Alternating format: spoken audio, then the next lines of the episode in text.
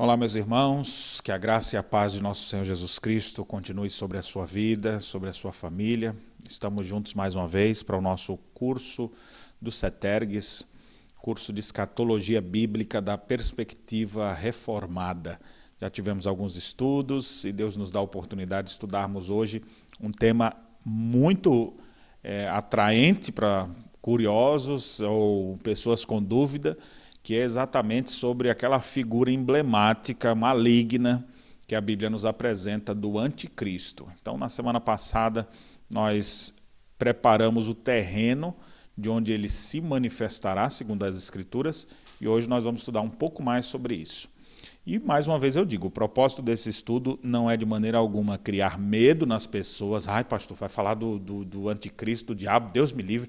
Eu não quero, não quero nem continuar vendo então não é para você ficar com medo nem preocupado. Pelo contrário, é para você ver o que a Bíblia fala e você, ao invés de ficar amedrontado, temeroso, você saber que Deus é um Deus que promete em Sua palavra Sua graça, nos promete viver com tranquilidade e a própria Bíblia chega a dizer assim: aquele que é nascido de Deus lhe guarda, guarda os filhos de Deus, e o maligno não lhe toca.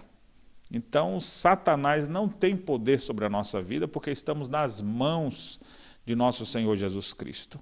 Nem a morte pode nos separar de Jesus Cristo. Então, a gente vive com esperança nesse mundo, a nossa esperança totalmente depositada na pessoa bendita de Jesus Cristo. Então, antes de iniciar o nosso estudo, vamos orar pedindo a bênção de Deus, a graça de Deus sobre a nossa vida. Apenas lembrando aqui nós já tivemos alguns encontros, esse está sendo o nosso sexto estudo. Se você quiser uma bibliografia, se você está vendo esse como primeiro vídeo sobre escatologia bíblica, eu lhe recomendo a, a ver os demais. Você pode acessar a nossa playlist, que fica aqui nesse canal da Igreja de Canoas, IPB Canoas, e você acessa lá. Já como todo mundo diz, eu também digo, né? Não deixa de curtir esse vídeo e já se inscreve aí, porque quando tiver próximos vídeos você já vai ser notificado. Tá certo? Então, no primeiro que você vai ver lá depois, nós temos a introdução, onde a gente apresenta todo o curso, apresenta uma bibliografia. Você está querendo ler uma obra, não tem dinheiro para comprar um monte de livro, vai ler pelo menos um só. Eu recomendo alguns livros importantes, bons livros para você não ficar com dúvidas. E livros de gente séria, que não vai te deixar com minhoca na cabeça.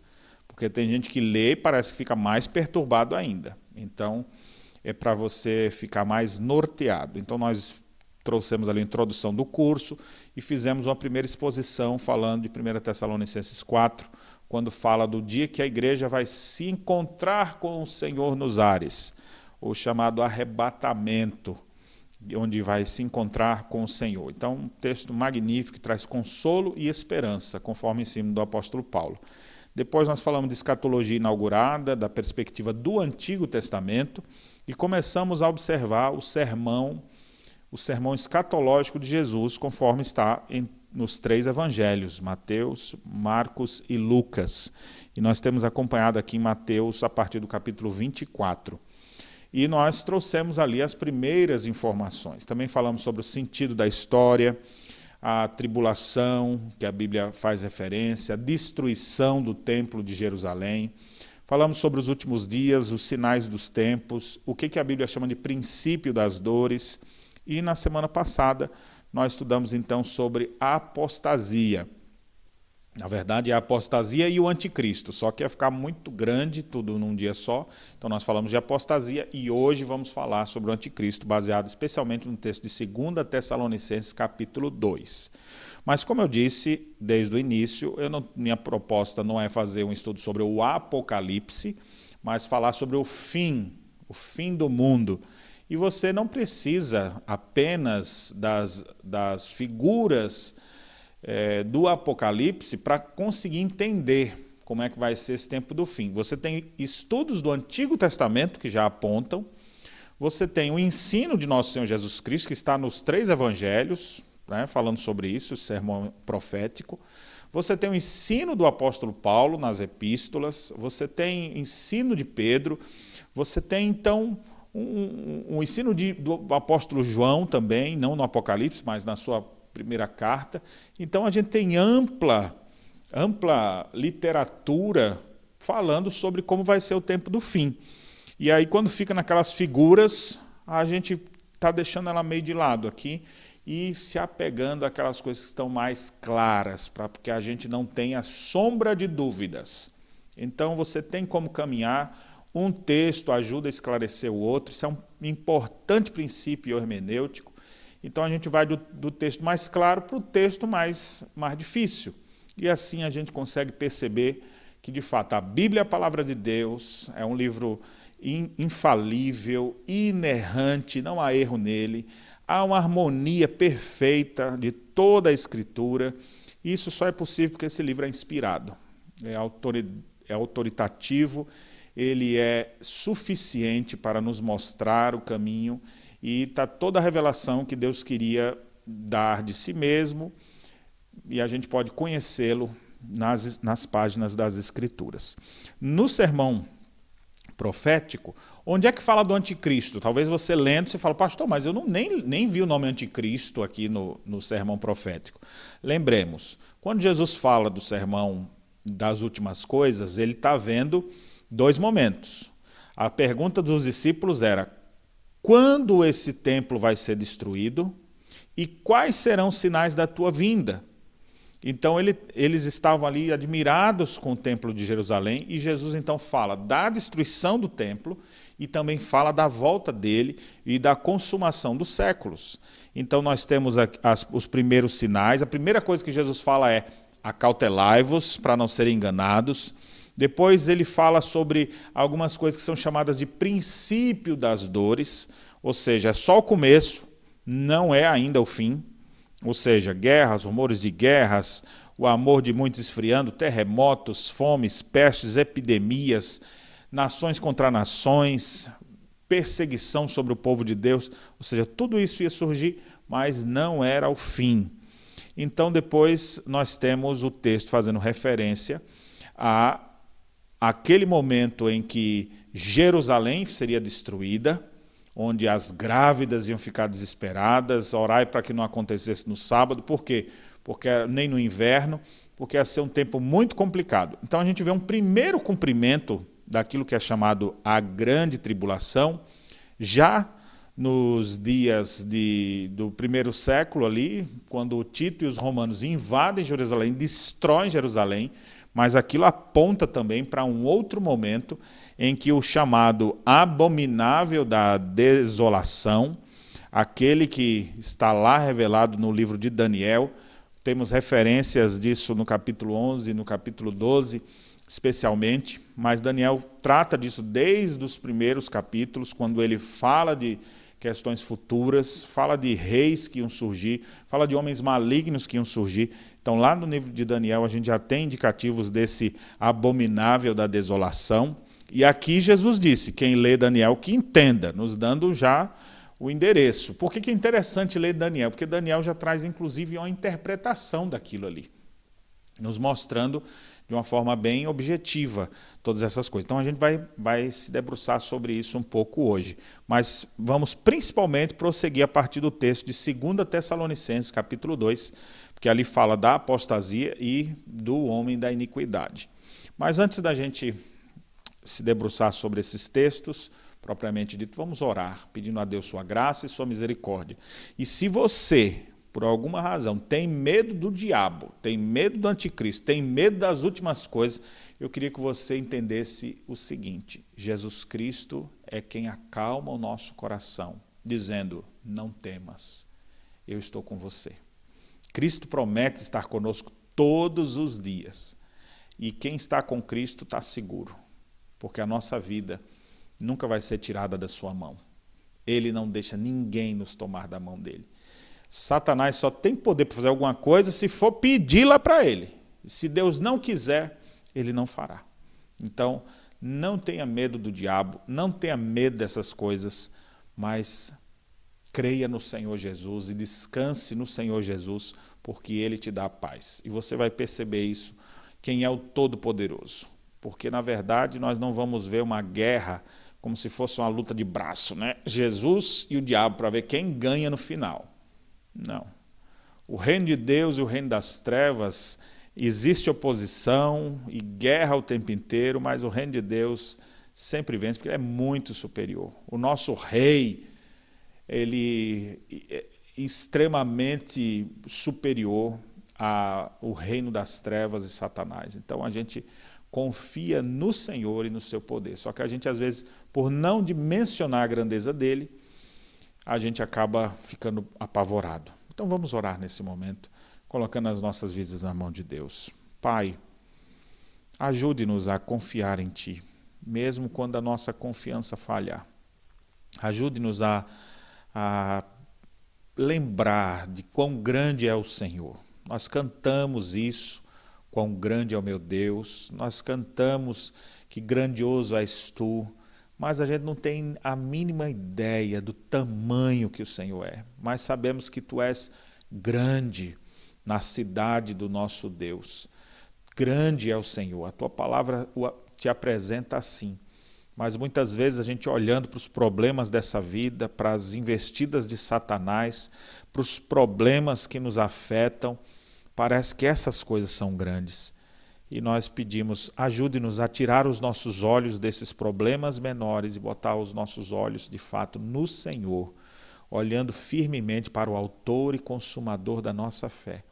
Se tem alguém nesse momento que está entristecido, amedrontado, em crise, ó Deus, por causa da pandemia, por causa da maldade no mundo, ou até mesmo apavorado com as coisas que a Bíblia nos apresenta, Vem trazer paz e consolo a esses corações para que possam descansar seguros nos braços de nosso Senhor.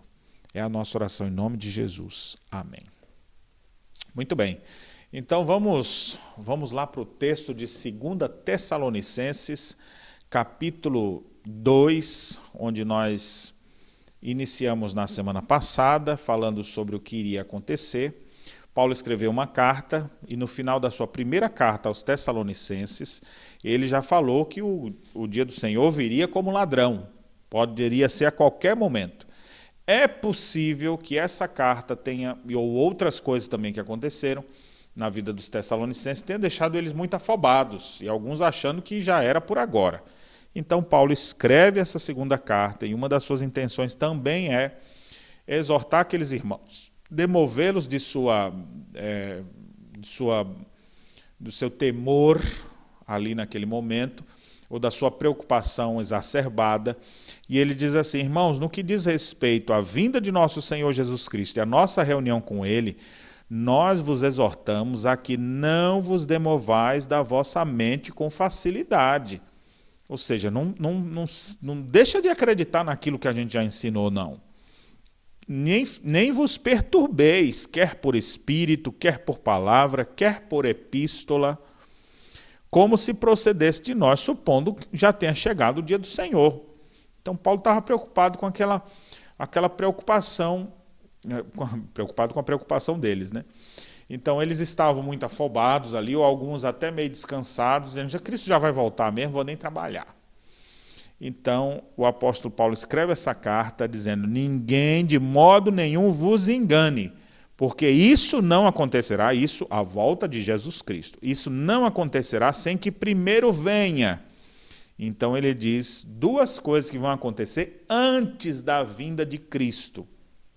Então o que falta para Cristo voltar a essa terra?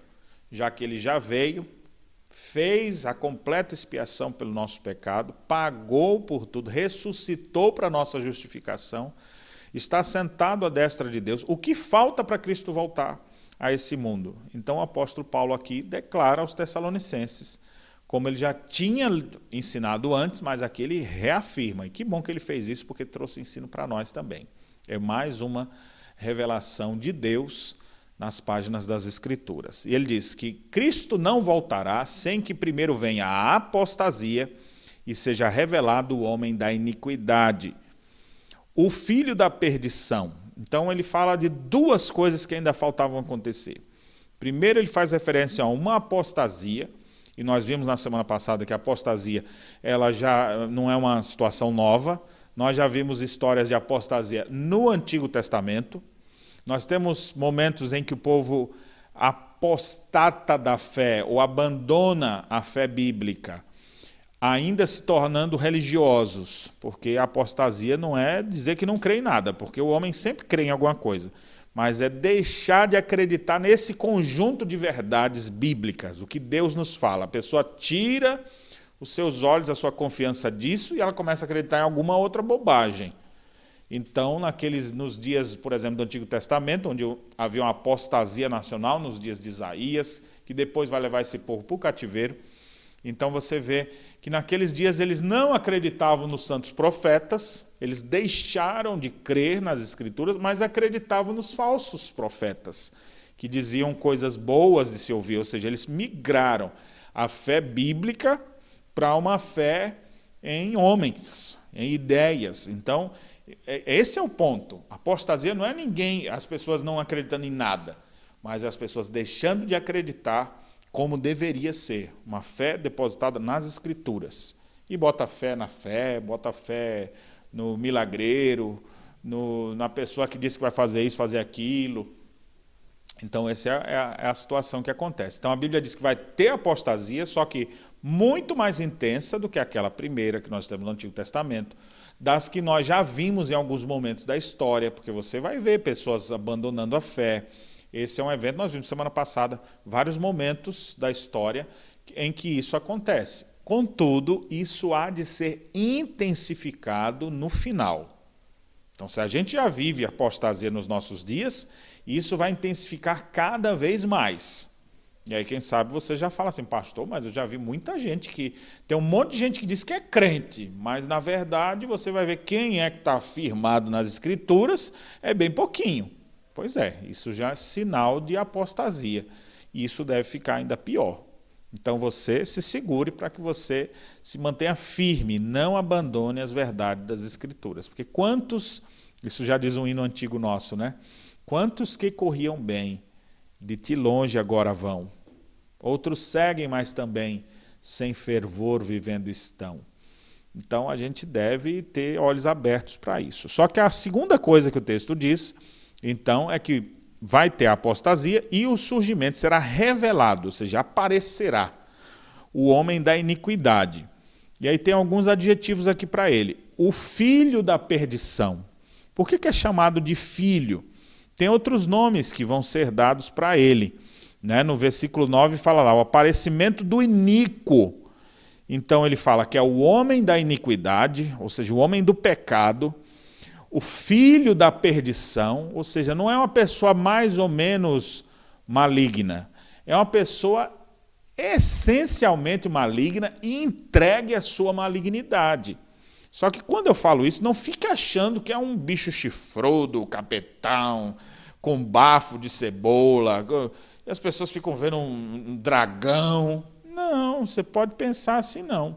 Porque o texto diz assim: ele se opõe, se levanta contra tudo que se chama Deus, ou é objeto de culto, ou seja, ele vai fazer grande oposição à igreja do Senhor Jesus e a tudo que se chama Deus, a ponto de assentar-se no santuário de Deus, ostentando-se como se fosse o próprio Deus. Então, esse homem, por isso que eu disse que a apostasia não é abandono de fé, mas é, é o abandono da fé bíblica.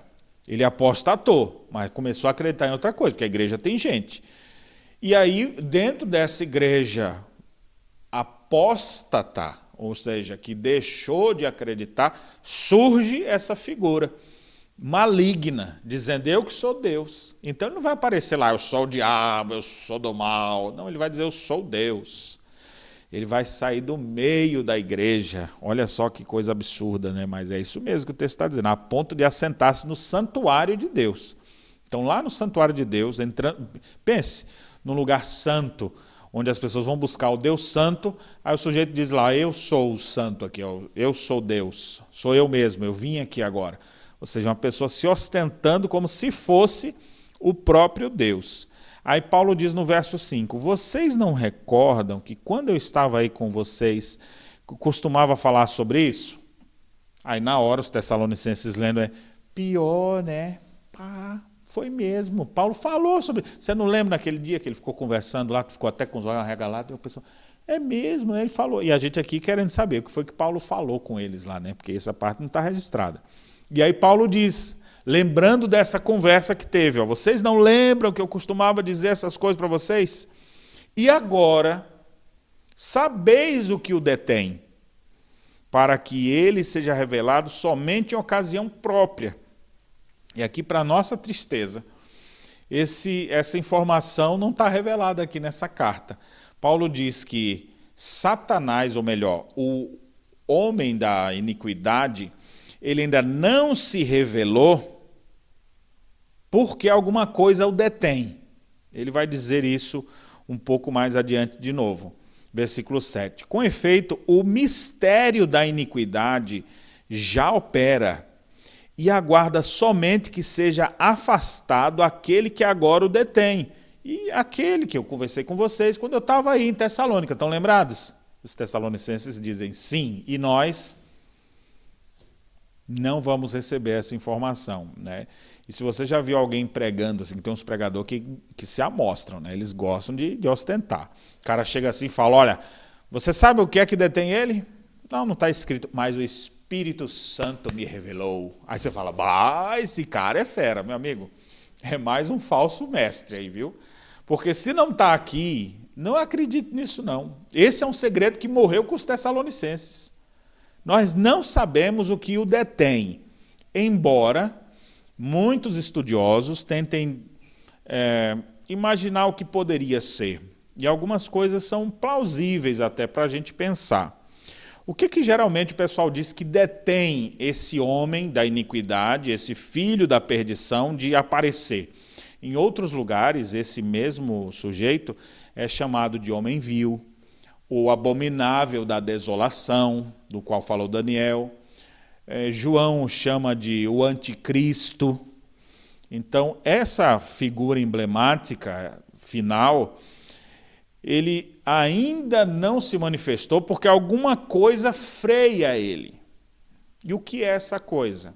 Alguns entendem que é o Espírito Santo. Não, o Espírito Santo que o detém, e aí uma hora o Espírito Santo deixará de estar ali, e aí ele vai se manifestar. Alguns entendem que é a igreja, a igreja que o detém. Então, em algum momento, vai deixar de, de detê-lo e ele vai se manifestar. Outros entendem que o que o detém sejam as leis ou a graça comum de Deus nesse mundo que faz com que o mal seja freado. Então, isso detém. Então, é outra possibilidade. E existem outras mais que ainda alguns outros levantam, mas a grande verdade é que a gente não tem como afirmar. Categoricamente, é isso. Pastor, o que, que o senhor acha que é mais parecido com isso? Eu acho, eu não vou dizer o que eu acho. Então, quem sabe numa conversa pessoal eu lhe falo aí, mas eu não. E não me interfere em nada saber isso alguma coisa o detém dele. É o próprio Deus. Outros dizem, não, é o próprio Deus que o detém, depois Deus vai é, deixá-lo lá. Não vai interferir muito no nosso na, no raciocínio e na continuidade do entendimento do texto.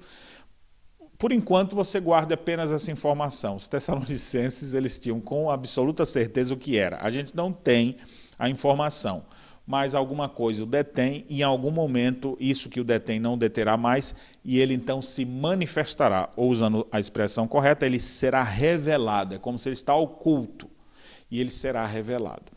Antes de prosseguir, eu queria mostrar para vocês aqui que em alguns momentos nós temos já referências a essa figura maligna que iria se manifestar. Então isso vai inclusive dar mais luzes sobre o que a gente vai ver aqui. Se você olhar no Antigo Testamento, especialmente no livro de Daniel, o próprio Senhor Jesus Cristo disse que quando aparecesse esse abominável da desolação, deveriam ler Daniel e entender.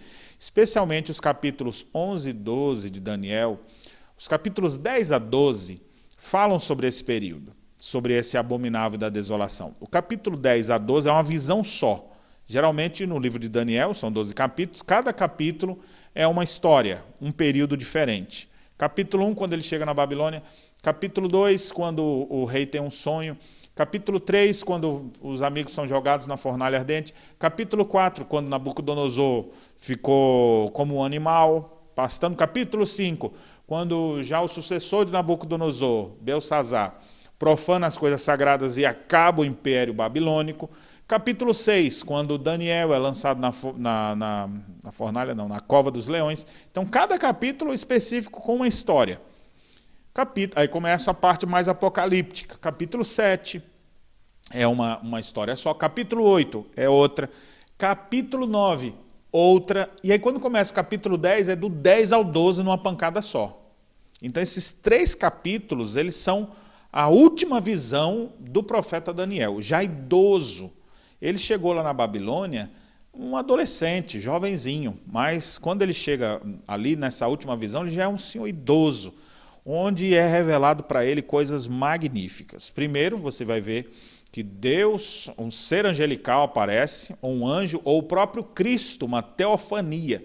Cristo antes da sua encarnação, mas Deus se revelando a ele, porque a figura demonstrada lá tem os traços como é descrito por João no Apocalipse. E naquele momento, quando aquela, aquele visitante celestial falava com Daniel, Daniel não aguentou nem se mexer, ele ficou ali, ele, ele caiu sem conseguir respirar, e só quando levantou-se, levantaram ele, uma mão levantou ele, ele só viu isso, né? por isso que ele bota assim, uma mão que levantou, e falou com ele, os próprios senhores dizendo, ser forte, ser forte. Aí ele, ai Senhor, por causa da visão, fiquei com, sem conseguir nem respirar. Deus o fortaleceu e agora ele começou a prestar atenção. Ou seja, a presença de Deus de uma forma tão gloriosa na vida de Daniel, uma revelação tão fantástica, que ele não conseguia, ele não tinha nem estrutura física para se manter em pé. Então ele ficou ali vislumbrado com tudo aquilo que aconteceu, e se Deus não o fortalecesse, ele ali estava perdido mesmo. Então, naquela revelação, dos capítulos 10 a 12, ali ele primeiro começa a falar de reis que iriam surgir, de reis que viriam. E de repente ele começa a tratar de um rei que todos os historiadores identificam como sendo Antíoco IV Epifânio um homem vil. Então, se você observar lá no texto de Daniel, vamos dar uma olhadinha aqui rapidinho. Se você tiver com sua Bíblia aberta, eu estou citando aqui, mas é do capítulo 10 a 12. Né? Então, do capítulo 10, nós temos essa primeira demonstração de Deus se revelando a ele. Depois, é, a partir do capítulo 11, ele diz aqui que reis iam surgir. Ainda três reis se levantarão na Pérsia, e o quarto será assim, fazendo uma referência a Xerxes. Depois ele fala que o reino da Grécia viria, depois, olha só, Daniel pôde ter a revelação dos reinos que ainda viriam. A gente consegue identificar que de fato teve a Babilônia, depois o reino medo-persa, depois os gregos, os romanos, até que chega os dias de Jesus. Mas Daniel está ali, no final do reinado da Babilônia, início do reino dos Medo-Persa, com Ciro e Dario. Dario e Ciro. Então você tem aqui, é, no primeiro ano de Dario, ele, ele tem então essa informação aqui desse é, ser celestial falando com ele.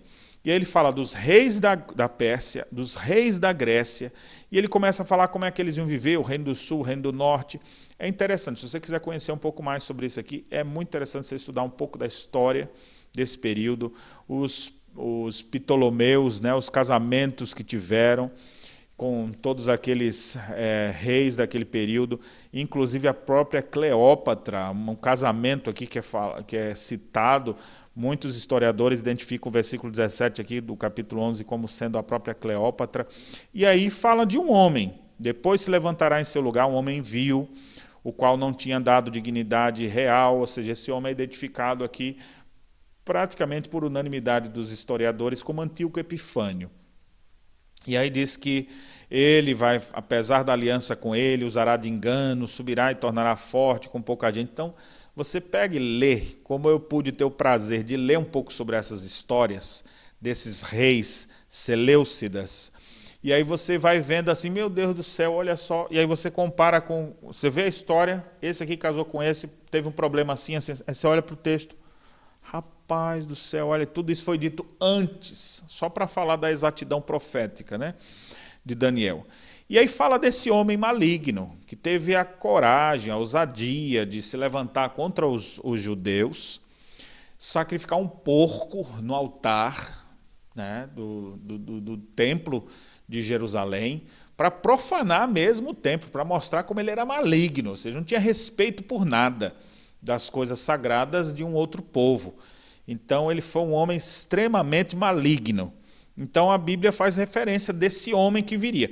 Então, quando fala desse Antíoco Epifânio aqui em Daniel, Jesus Cristo, quando falou da destruição do templo, apontando para o que aconteceria ali, né? Então ele já está falando, teve esse momento aqui em que esse Antíoco Epifânio profanou o templo, vai ter um outro período onde um outro sujeito vai profanar o templo e destruir com tudo. Aí já é uma referência a Tito e os romanos no ano 70, mas o que é interessante é que aqui em Daniel, até o verso 32, quando ele fala, é, até o verso 35, ele vem falando desse homem que era mau, que fez isso, que fez aquilo, aquilo outro. Mas depois do verso 36, parece que ele não está mais falando do Antíoco, porque a malignidade é maior do que o que dá para identificar no Antíoco Epifânio.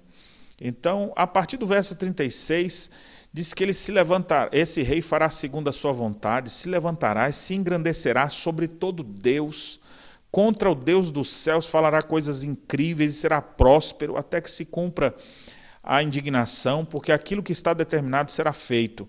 E aí vai dizendo sobre ele, de tantas coisas que ele fez, mas depois fala que ele vai, vai se perder. E o final do capítulo 11 diz assim: Mas chegará o seu fim, e não haverá quem o socorra e aí, quando fala disso, desse período, quando chega ao seu fim, ele diz: Nesse tempo se levantará Miguel, grande príncipe, defensor dos filhos do seu povo. Uma outra referência aqui a Miguel, o arcanjo Miguel. E haverá tempo de angústia, qual nunca houve desde que houve nação até aquele tempo, mas naquele tempo será salvo o teu povo, todo aquele que for achado inscrito no livro. Muitos dos que dormem no pó da terra ressuscitarão, uns para a vida eterna e outros para a vergonha e horror eterno. Então, nesse tempo, é muito importante a gente ver que quando Daniel olha para o futuro e está falando dessas coisas, ele não tem a exatidão de que momento isso acontece. Parece que é tudo um evento só. Mas a gente vê isso aqui acontecendo. Primeiro, esse rei maligno sendo identificado como Antíoco Epifânio, que vem profanar o templo de Jerusalém. Depois esse templo é restaurado, restabelecido. Nos dias de Jesus já está aquele templo bonito, que Herodes já havia feito várias reformas e investido muitos recursos nele. Aí Jesus disse que aquele templo ia ser destruído, gera uma referência agora a Tito e os romanos, que no ano 70 assolaram. Mas o texto, quando fala dessas coisas, fala até da ressurreição, ou seja, já a segunda vinda de Cristo. Então a gente percebe que quando a Bíblia fala desse homem vil, nós temos sim um primeiro cumprimento disso é, com essa profanação do templo, nesse período aí do Antigo Epifânio. Nós temos um segundo cumprimento ainda dessa mesma profecia, não esgotou ali nele, quando o templo foi completamente destruído no ano 70, mas também não esgotou ali, porque o texto fala no tempo do fim, quando vai realmente tudo finalizar. Vai aparecer. Então, quando a gente lê agora, você lê isso aqui de Daniel, junta com Tessalonicenses, que lá fala: Cristo não voltará sem que primeiro venha grande apostasia e o homem da iniquidade surja. E aí depois Cristo vem. Então você vê que ainda falta um momento de cumprimento dessas profecias de Daniel.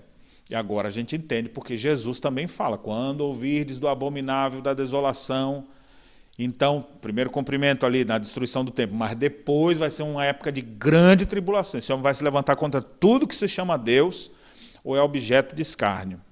Aí você está aí perguntando, pastor, quem é esse? Isso é um homem mesmo? Isso é o, é o próprio demônio que vai vir? Como é que é essa história? Vamos voltar lá para o texto de Tessalonicenses, que lá vai nos dizer algumas coisas importantes sobre isso aqui.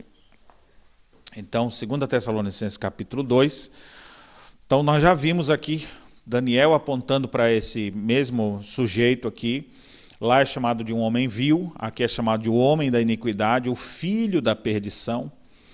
E aí diz assim: com efeito, o mistério da iniquidade já opera. Ou seja, ele está dizendo assim: o anticristo, ele ainda alguma coisa o detém, ele ainda não se manifestou, mas ele está agindo já aí.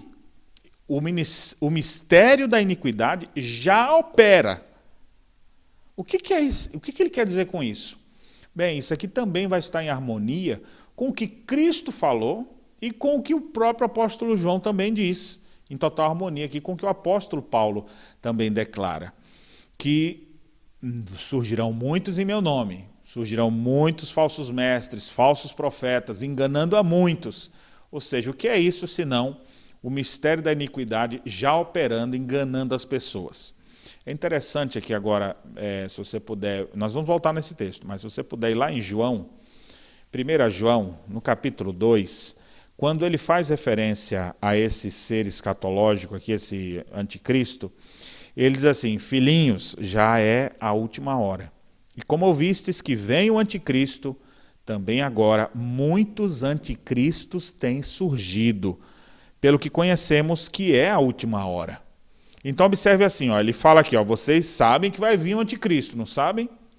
Pois é, e a gente sabe que muitos já anticristos já surgiram. Quem são esses anticristos? Então ele diz assim: ó, saíram do nosso meio, entretanto não eram dos nossos, porque se tivesse sido dos nossos teriam permanecido.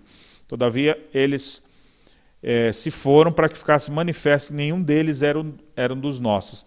É uma referência exatamente aos falsos mestres e os falsos profetas. Então, quando você chega aqui no capítulo 4, 1 João capítulo 4, ele diz assim: provai os espíritos se procedem de Deus, porque muitos falsos profetas têm saído pelo mundo. Nisto reconheceis o Espírito de Deus. Todo aquele que confessa que Jesus Cristo veio em carne é de Deus. E todo espírito que não confessa Jesus não procede de Deus. Pelo contrário, esse é o espírito do anticristo.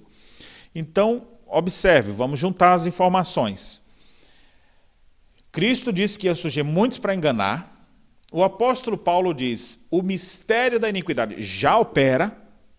Ou seja, o anticristo ainda não se manifestou, porque alguma coisa o detém, mas ele já está operando, ele já está operando por meio dos seus falsos profetas, que estão disseminando ensinos errados, e ele diz que você já tem ouvido isso aí, e ele já o final do versículo diz: a respeito dos quais tendes ouvidos que vêm e presentemente já está no mundo. Então, João nos fala disso, Jesus nos falou disso, e aqui Cristo também está nos dizendo, o Paulo também está nos dizendo aqui na carta de Tessalonicenses sobre essa figura. Vamos voltar lá para a 2 Tessalonicenses 2, para a gente prosseguir. Com efeito, o mistério da iniquidade já opera e aguarda somente que seja afastado a, aquele que agora o detém. Então será de fato revelado o iníquo, a quem o Senhor Jesus matará com o sopro de sua boca e o destruirá pela manifestação de sua vinda. Então, observe o que, que a Bíblia fala. Essa é uma parte da, da briga sem graça.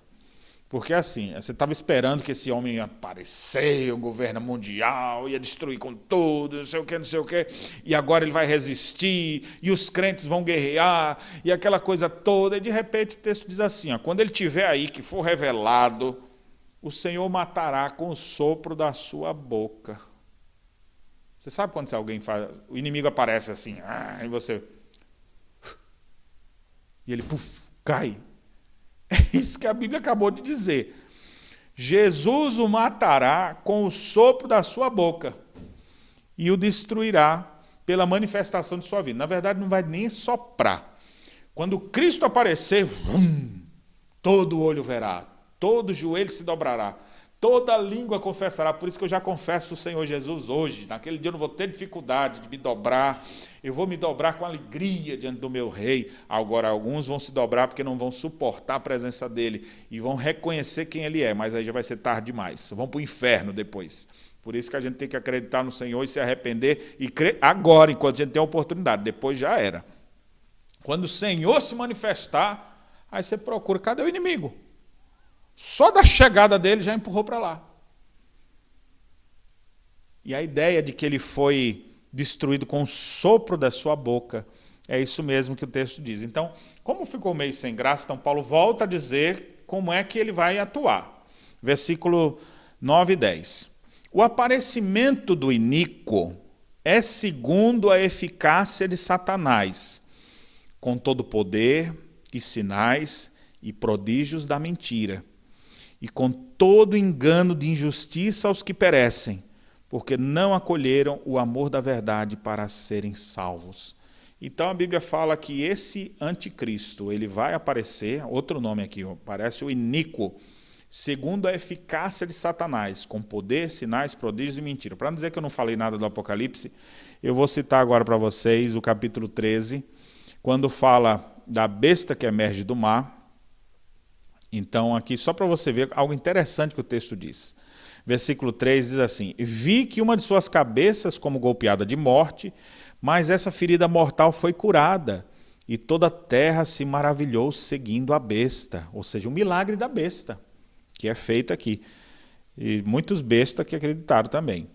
Aí depois, olha só o que mais fala sobre essa outra besta aqui que aparece. Versículo 13: Também opera grandes sinais, de maneira que até fogo do céu faz descer a terra diante dos homens. Seduz os que habitam sobre a terra por causa dos sinais. Então, observe aqui: a aparição desse homem da iniquidade, desse anticristo, vai ser com poder, ele não vai ser fraquinho, não, ele vai ser poderoso, com sinais, com prodígios, mas com muita mentira, porque não tem fundamento de verdade. Com todo engano, porque é próprio de Satanás. Se a gente pudesse ilustrar isso aqui, é mais ou menos assim. Satanás sempre quis imitar o Deus, né? sempre quis ser melhor que ele, não, não é nada. E aí o que acontece? Por não poder imitar Deus, ele tenta fazer algo parecido. O que que Deus fez? Deus amou o mundo de tal maneira que deu o seu filho, Jesus Cristo. O Senhor teve ali então o seu filho, ele se encarnou. Aí Satanás, eu vou me encarnar também. Só que ele não, não, não, não pode fazer isso. Só Deus pode fazer isso. Só tem um que é o Filho de Deus. Só que para tentar imitar, já que eu não posso encarnar, então eu vou botar toda a força nesse sujeito aqui. Então vai ter um homem, isso é um ser humano mesmo. A Bíblia não fala assim, um anjo da iniquidade, o filho da perdição. O iníquo é uma pessoa, é um ser humano. Só que é um ser humano onde o diabo investirá toda a sua força nele, capacitando ele para fazer o que ele bem quer. Não é o diabo encarnado. Embora eu sei que você já viu alguém do mal assim, falou, rapaz, parece a encarnação do diabo, mas o diabo não encarna. Ele não tem poder para isso. Mas ele queria, se ele pudesse, ele faria, para poder ficar mais parecido com Deus. Ele quer ser melhor do que ele. Mas não pode. Então o que, é que ele faz? Eu não posso, não, então vou adotar um desses aqui e vou fazer toda a malignidade em cima desse aqui. Alguma coisa detém disso acontecer. O que o detém, nós não sabemos, mas alguma coisa ainda o impede dele se manifestar dessa maneira, dele investir com toda a sua força sobre um homem e fazendo dele o, o maligno, o iníquo, o filho da perdição. Então, o, fi, o filho que eu não pude ter vai ser o anticristo. É mais ou menos isso que o diabo vai procurar fazer. Então ele vai aparecer segundo a eficácia de Satanás. Então Satanás vai ficar ali do lado dele, dando todo o apoio para ele, para ele fazer tudo que não presta. Por isso que ele vai se ostentar como sendo o próprio Deus, por isso que ele se levanta sobre tudo contra Deus, e por isso que ele vai procurar perseguir a igreja. A igreja nesses dias será perseguida intensamente, e ainda o contexto é um contexto de apostasia, muita gente dizendo: rapaz, isso é bobagem. Então, esse líder que vai surgir, vai aparecer, e muita gente vai o seguir, o texto deixa isso claro, né? alguns vão até adorá-lo, como se fosse Deus, ele vai se ostentar sentando ali como se fosse o próprio Deus, no santuário divino. Então, e vai aparecer com muitos sinais, prodígios, com poder, e a Bíblia diz que ele vai assolar a igreja. Haverá uma tribulação como nunca houve. Então, quando a gente ouve da destruição de Jerusalém do ano 70, eu brinquei com os alunos aqui, né, falando aqui para eles no nosso grupo VIP privado aqui, que eles estão aqui acompanhando. Eu falei, aquele que apareceu ali é só uma tipologia desse anticristo. É um tipo de Cristo, é um tipinho.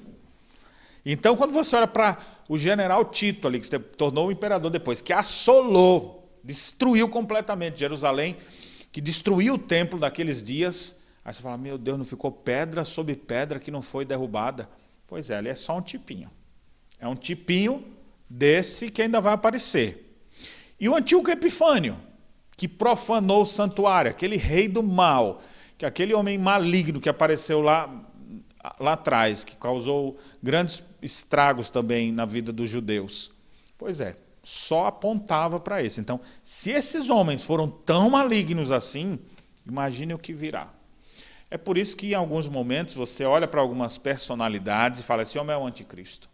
Olharam para o Hitler e falaram: esse cara é o anticristo.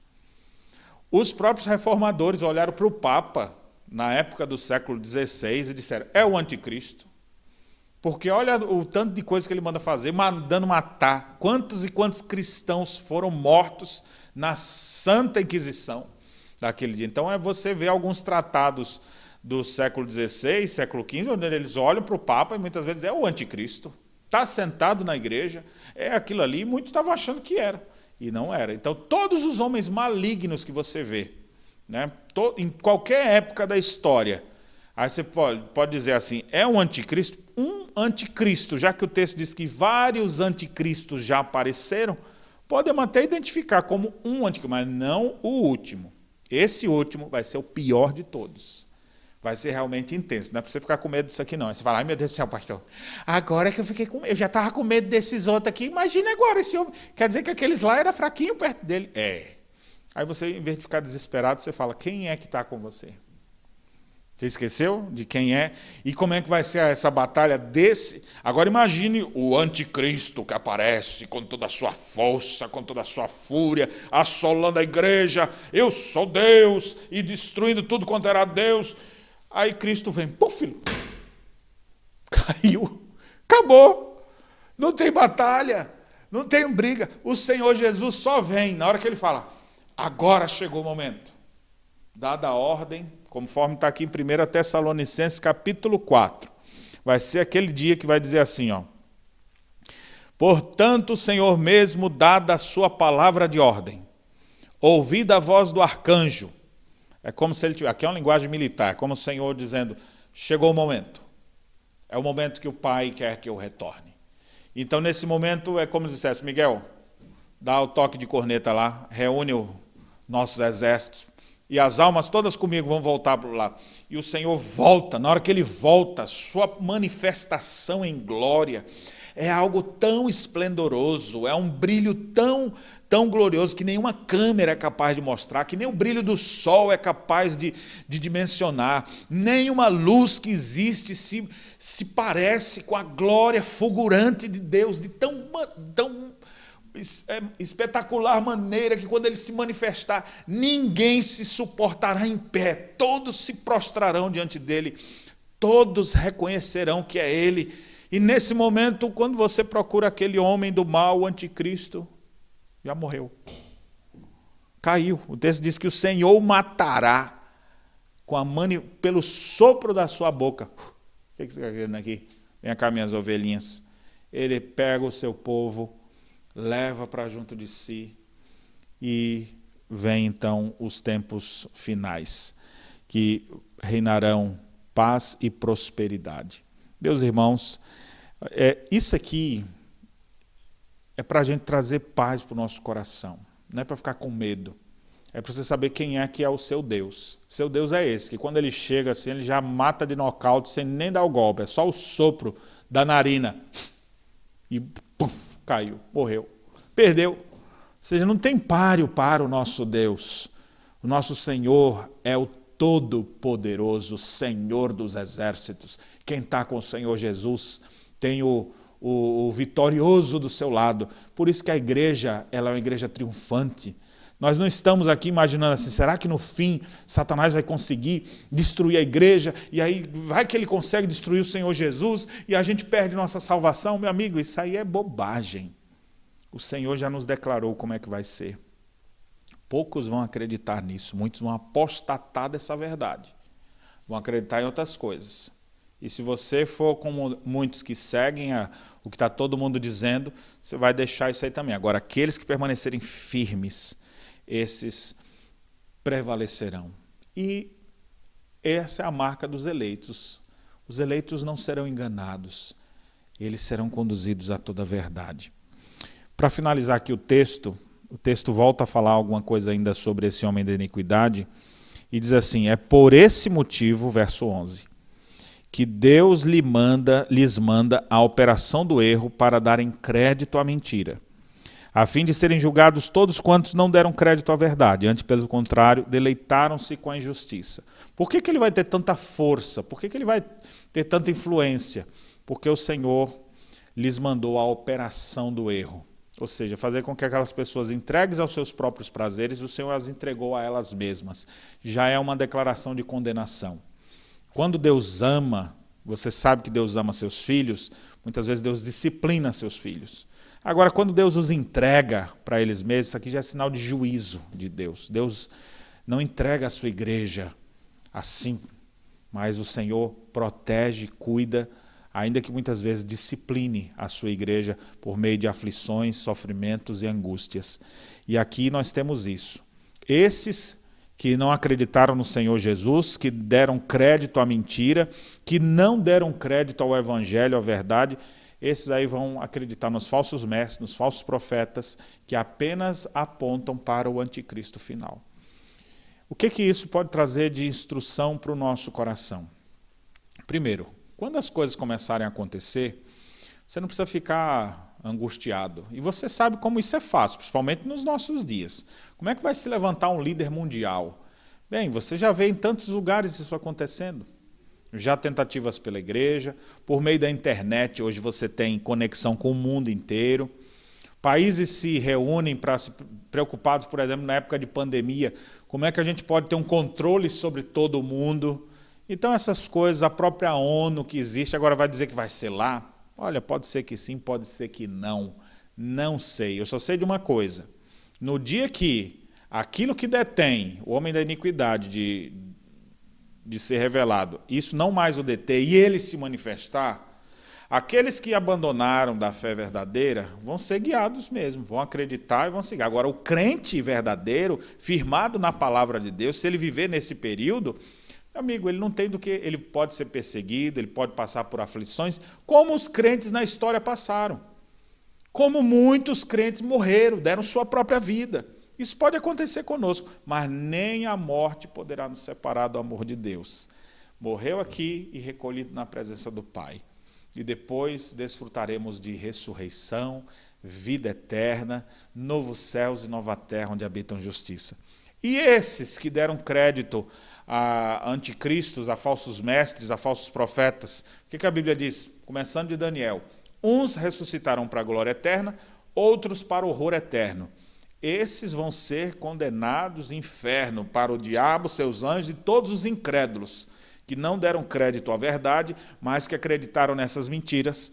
Todos esses que hoje zombam da igreja, que xingam a igreja, que não querem nem saber de igreja, parecem ser uma espécie de anticristo, essas pessoas, se continuarem assim até o fim e não se arrependerem, vão queimar no fogo do inferno para o resto da vida. E isso é realidade. Isso é verdade bíblica. O que, que a gente pode fazer? A gente prega o evangelho no mundo. Porque a gente não sabe, pode ser que um que faz grande oposição se converta. Como um dia eu também fiz oposição à igreja. Não queria saber de igreja, mas hoje estou aqui, dentro da igreja, graças a Deus. Então, às vezes, tem pessoas que hoje estão fazendo oposição, mas daqui a pouco se convertem. Mas estou dizendo daqueles que vão resistir sempre. Aqueles que são entregues aos seus prazeres, que vivem no pecado. Olha, para esses aí, o, o que resta é certa expectativa horrível de fogo devorador prestes a consumir os adversários. Horrível coisa cair nas mãos de Deus vivo. Deus vai destruir assim Satanás Deus lançará ele no fogo, seus demônios e todos que não acreditaram no Senhor Jesus. Então, eu posso até estar sozinho em alguns momentos da minha caminhada, mas eu estou bem acompanhado. Eu estou com o Senhor Jesus. E você? Com quem que você está? essa mensagem é de trazer esperança para o nosso coração. Já se levantaram homens maus, há de se levantar um pior ainda, mas nenhum é páreo para o meu Cristo. O Cristo que morreu na cruz, que veio humildemente, em breve voltará em glória.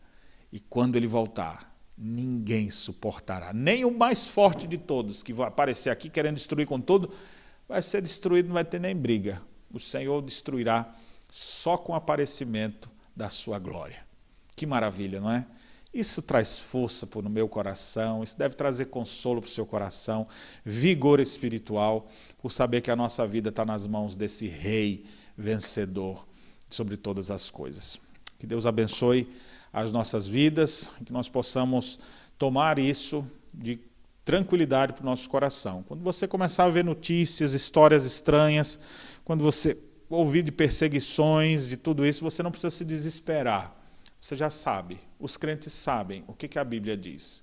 Se tiver que passar por isso, nós vamos enfrentar na certeza que Cristo estará conosco. E enquanto esse dia não vem, continuemos nosso serviço, continuemos nos santificando, continuemos pregando o Evangelho, continuemos firmes. Oposições vão surgir em umas épocas maiores e outras mais intensas, mas em todo o tempo Cristo está conosco. E isso nos basta. Que Deus nos abençoe. Vamos orar para a gente finalizar? Bondoso Deus e Pai, que bom saber que Tu és Deus presente, que nunca nos abandona. Como é bom saber que Tu és o vencedor e que aquele que triunfou na cruz, que ressurgiu dos mortos, em breve voltará em glória e transformará esse nosso corpo de corrupção num corpo incorruptível, que tirará dos nossos olhos toda lágrima, enxugará as nossas lágrimas, nos levará vivos por toda a eternidade, desfrutando da tua gloriosa presença, não mais mortos em delitos e pecados, mas vivos para ti. Oh, que dia glorioso há de ser! Como aguardamos esse momento tão especial. Abençoe a vida dos meus irmãos, para que essas verdades bíblicas aqueçam o coração de todos, tire o medo do coração e nos ajude a estarmos preparados para que, quando situações surgirem, a gente não ficar é, angustiado, a gente não ficar perturbado, mas confiar que Tu és presente e o Senhor já nos instruiu sobre todas as coisas. Ajude-nos, Deus, a permanecer firmes em meio àqueles que apostatam da fé e que nos entristecem Ajude-nos a mantermos nossos olhos fitos no Senhor Jesus, para a glória de Deus. É a nossa oração em nome de Jesus. Amém. Muito bem, meus irmãos, que Deus abençoe sua vida. Se você tiver mais alguma dúvida sobre esse tema, não deixa de colocar aqui na, na descrição desse vídeo, que a gente poderá, no próximo, próximo encontro nosso, na próxima quinta-feira, a gente vai poder transmitir aqui as suas possíveis perguntas. Se você quiser participar como esse grupo que eu tenho aqui, esse grupo aqui a gente conversa uns 20 minutos antes, mais um pouquinho agora quando terminar essa gravação, e a gente tem a oportunidade assim de crescer e nos aprofundar um pouco mais no conhecimento da escritura. Que Deus abençoe a todos e até a próxima quinta-feira, se Deus assim nos permitir.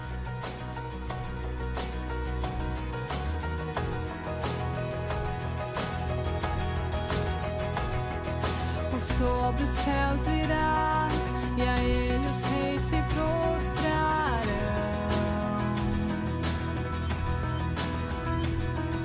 Cadeias quebrará, os corações o adorarão, pois quem impedirá o Senhor? Esse é o nosso Deus, o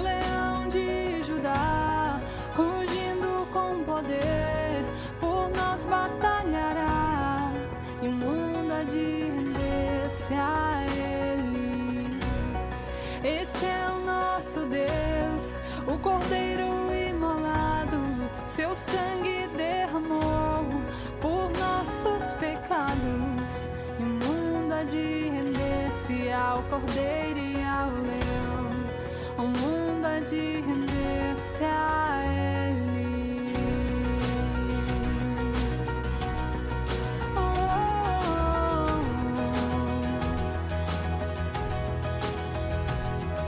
Ó portas levantai, deixai o Rei da Glória entrar. Ele veio para salvar e aos cativos libertar, pois quem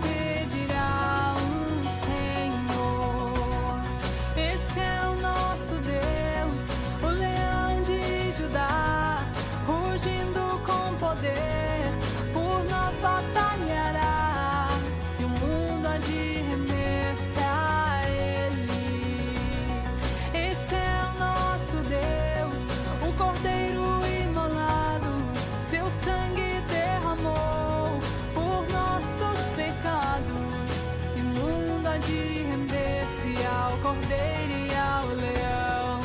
O mundo há de